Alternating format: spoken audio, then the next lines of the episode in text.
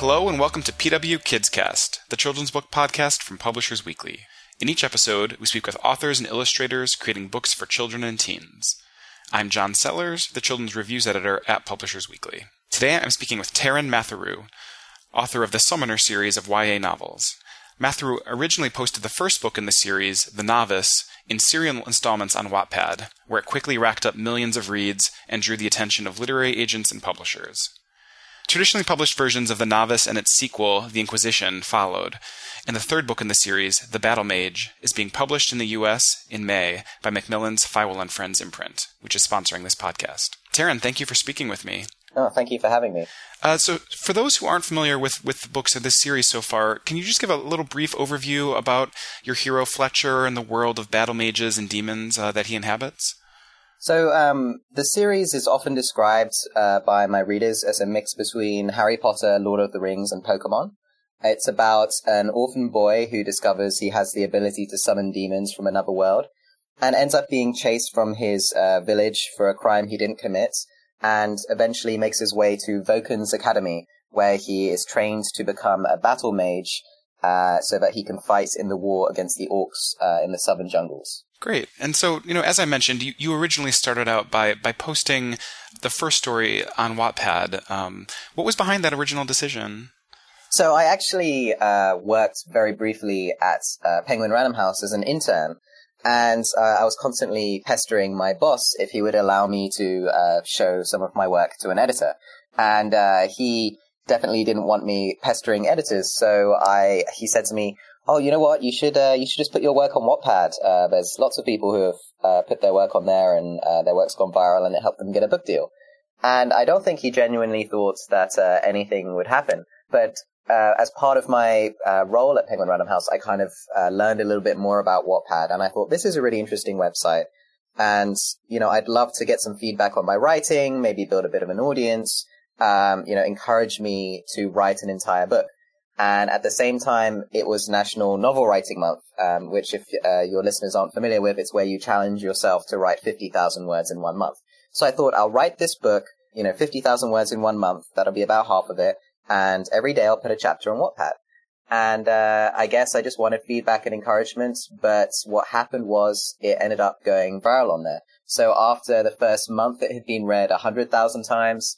Um, and then three months after that, it hit its first uh, million and that's when I started getting unsolicited interest from uh, publishers. Hmm.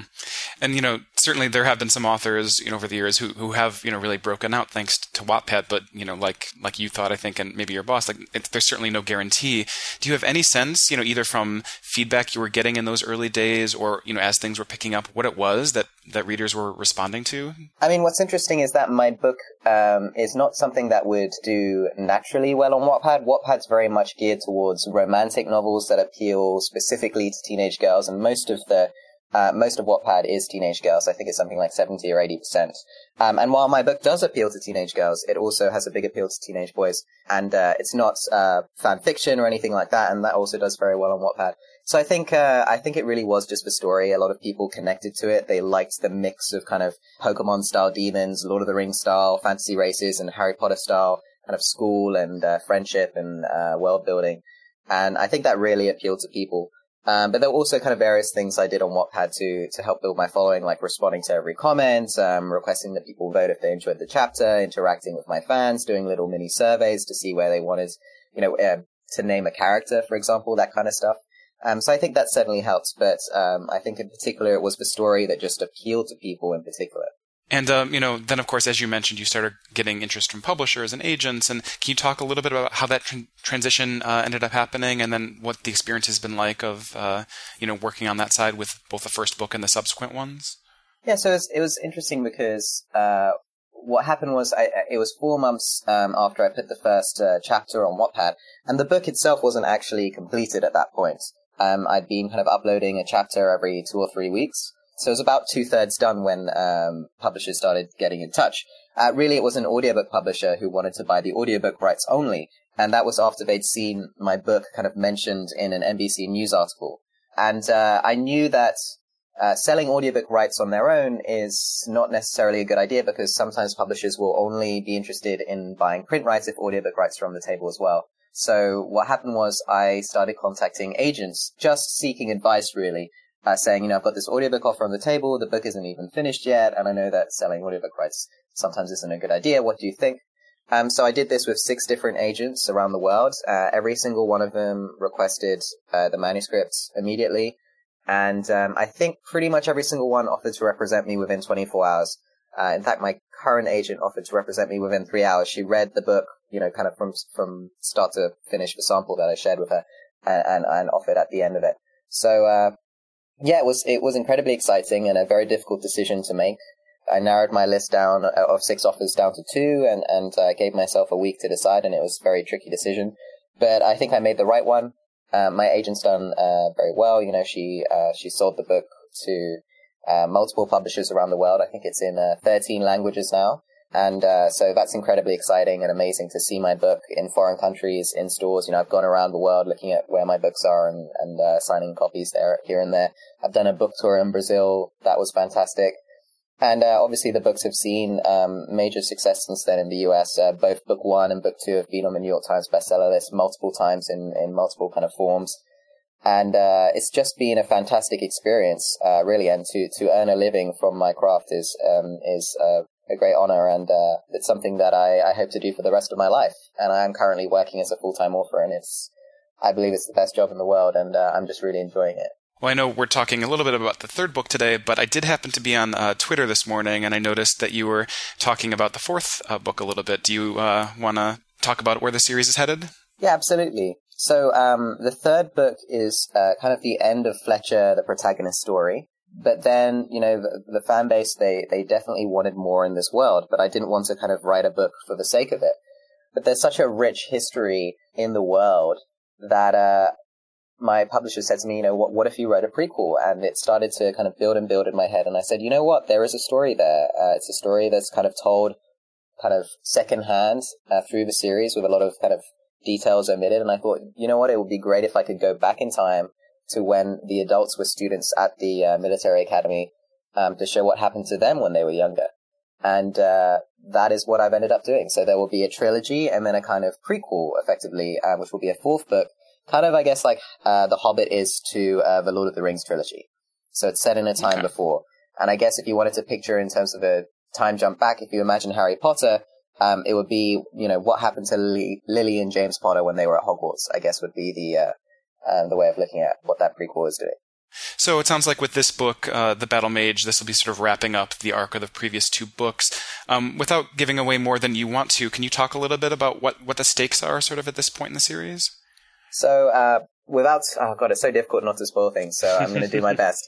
So Fletcher and his friends are being chased across an alien world, and effectively they, uh, it's, it's the, the world where the uh, demons that they summon come from, and they're being chased by uh, wyvern riding uh, orc shamans, and uh, it's very difficult, and eventually they will make their way back, and Fletcher will need to lead an army against the orcs who will be invading from the southern jungles, and it's all very exciting, and all the kind of loose ends get tied together, uh, towards the end, and you'll really see Fletcher come into his own, uh, becoming an officer, leading his own troops, uh, you know, joining together with dwarves and elves alike, and uh, it's going to be really exciting.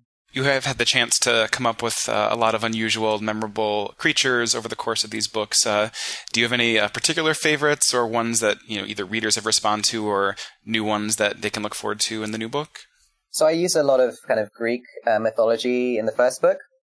So you have minotaurs, hydras, uh, things like that, um, more traditionally known mythical creatures. But as the books have progressed, I've been able to branch out into mythologies from around the world, and that's something that my readers have really enjoyed. For example, um, there is a uh, mythical creature from Japan known as the Raiju, which is often in the form of a ferret or a wolf, which has blue fur and lightning powers, um, and also has a weird affinity for uh, navels for some reason, not sure why.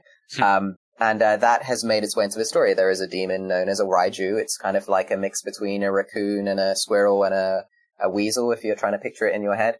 And uh, it has the uh, has lightning powers, and um, it's, it's it's a little bit like Pikachu, I suppose, but it is a real mythological creature from Japan.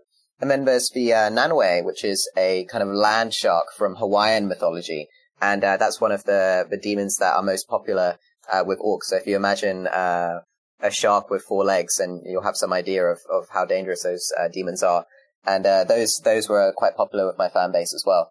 So um, yeah, it's just been amazing. I've I've got over ninety demons in the kind of uh, I guess you'd call it a demonology, effectively, um, of the the summoner world. So it is a lot like Pokemon in that there are various species.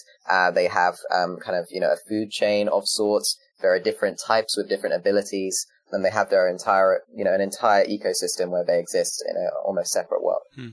Well, you know, uh, you had written a piece uh, for the Guardian, I believe, a few years ago that had discussed uh, some of the racially motivated bullying that you suffered as a child and the way that fiction um, helped you, I guess, process that a bit. Uh, was it important to you when, when it came to this series to explore ideas like injustice and discrimination through a sort of uh, fantastical or fantasy lens? Absolutely. I think it makes things a lot easier for younger children to understand without kind of ladling it on thick, as it were. And um, it's really just a great metaphor for them to understand things in a in a different context and then apply it to to their own. It wasn't something I I feel it was almost instinctual to write that way. It wasn't something I kind of sat down and thought, oh, I'm going to make it that you know the dwarves are a, a kind of second class citizen. You know, I'm going to make it that uh, you know elves and humans dislike each other. Um, I think it just ended up being a kind of natural process of the story, and uh, it's a, almost a reflection of the way our world works sometimes, I guess. Um, and it would almost be unusual for these three different, so vastly different races to not have various tensions and cultural differences uh, there. And I was also able to explore various other injustices um, that exist in our world. For example, there uh, there's a lot of police brutality against the dwarves. Um, you know, it's it's a very medieval styled police, but they treat the dwarves very badly and persecute them. And uh, perhaps that has um, some reflection on the Black Lives Matter movement and, and, and that kind of thing.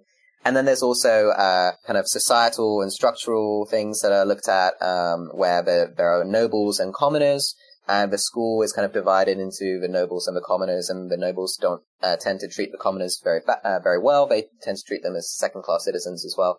And uh, kind of all these things have uh, have an influence on the story. And a lot of what Fletcher's aim is uh, aim to do is to unite the three races so that they can defeat the orcs when they eventually invade. And um, you know, uh, it's easy to say that um, oh, the orcs are the bad guys, and and you know, you're almost making another race is like naturally evil, but actually, eventually, you learn that the orcs uh, only behave this way because they've been indoctrinated to behave this way from birth, and um, you know, a lot of their actions and brutalities are religiously motivated and that kind of comes into play as well. Um, so lots of different things kind of going on in this world, but I guess it is kind of a reflection of our own as well, but in a fantasy setting. And hopefully it allows, you know, anyone reading it to kind of take a second look at our world and say, oh, so that's, you know, that's how things are, uh, are reflected. And I, I got the sense from that same piece that the idea of becoming a writer was something that was in your in your mind from an early age. Is that is that fair to say? Yeah, um, my mum says that I started writing when I was seven years old. I remember it as being nine years old, but um, you know she probably has a better memory than I do of that. Um, and yeah, I started writing my first novel around between seven and nine. I'm not sure, and I wrote about seventeen thousand words of that, which I think was quite impressive for for a kid that age. And uh, yeah, I've just kept writing my entire life, but I really just never thought that anything would come of it. It's uh, you know I'd never really shared my work with anyone outside of my close family.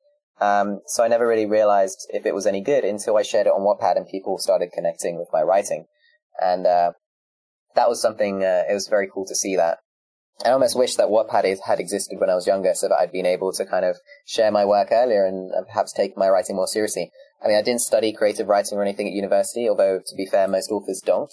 I studied business, and I think that certainly helped me get the word out about my book, kind of get it into people's hands. So there are some advantages to that, but I also wonder what, what might have been if I'd uh, taken my writing more seriously when I was younger. And do you feel like young adult literature and writing for teens is sort of where you expect to focus your, your writing? Yeah, I mean, it's what I enjoy reading, uh, to be honest. Um, and it's just naturally uh, where my stories end up. I wasn't um, particularly sure where my book would fall when publishers got in touch with me. I didn't see, didn't exactly know where they saw it as a traditional adult fantasy um, or a or a YA or even a middle grade. Um, but they kind of placed it in the young adult category, and uh, I've been very happy with with that because uh, adults can read it as well as younger um, children. I've got fans who are as young as nine or eight years old. Uh, equally, I have fans who are much older. In fact, I have a a weird kind of following in the American military. Uh, which is kind of interesting. I get a lot of messages from uh, from guys and gals in in um, you know their kind of uniform, in their mm. profile picture saying like, "Hey, I really enjoyed your book," uh, and I guess you know, they do a lot of reading out there, and uh, I found that quite interesting as well. So uh, it really is a broad spectrum of people who enjoy it. I found that you know it's it's equally popular with girls and boys, and I've also found that uh, uh, a lot of people who are fans of Eragon um, mm. enjoyed it, and also people who have uh, kind of graduate they're graduating from authors like Rick Riordan, you know, who they finished Percy Jackson, are looking for something a little bit older.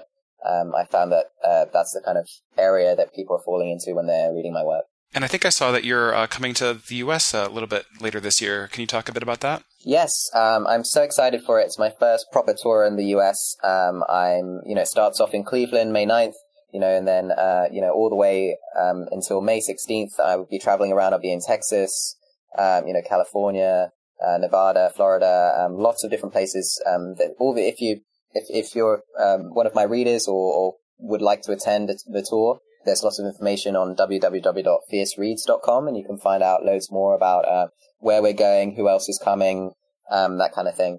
Um, and it's going to be a lot of fun. I can't wait to, to, to get started. Excellent. Well, I'm sure the uh, the fourth book, the prequel, is you know taking up a lot of your time and attention. But are you do you find yourself starting to think about what might come next uh, beyond uh, the world of the Summoner books? Yeah, absolutely. Um, you know, there's a it's it's interesting because uh, when I started writing on Wattpad, I wrote the first chapter of Summoner and the first chapter of a different book series. And I kind of posted them both on there just to try and decide which one I was going to write. And it turned out that uh, the first chapter of The Novice got maybe like 11 reads on that first day, and the other one got like nine reads. So the difference was minimal, but I'd used that decision to, to write Summoner. Um, and who knows what would have happened if I'd gone with the other one. But that, you know, it's a completely different series that I can't talk too much about because, you know, we haven't really, um, fixed how, how it's pitched. But I guess the best way to describe it would be a mix between Avatar, um, that's the Blue Aliens film, not the anime TV series. Um, mm-hmm. Um, so Avatar meets Gladiator meets The Hundred is probably the best way to describe it, which I know is hard to picture, but when you read it, it will totally make sense. Uh, and I'm just super excited about uh, writing that, but I've got to write this prequel first. Very good. Well, uh, you know, congratulations again on this new book, and uh, thanks for taking time to speak with me. Oh, thank you so much for having me. Once again, I've been speaking with Taran Matharu, whose third book in the Summoners series, The Battle Mage, arrives in May from Feiwel and Friends. Thank you for listening to PW Kids Cast.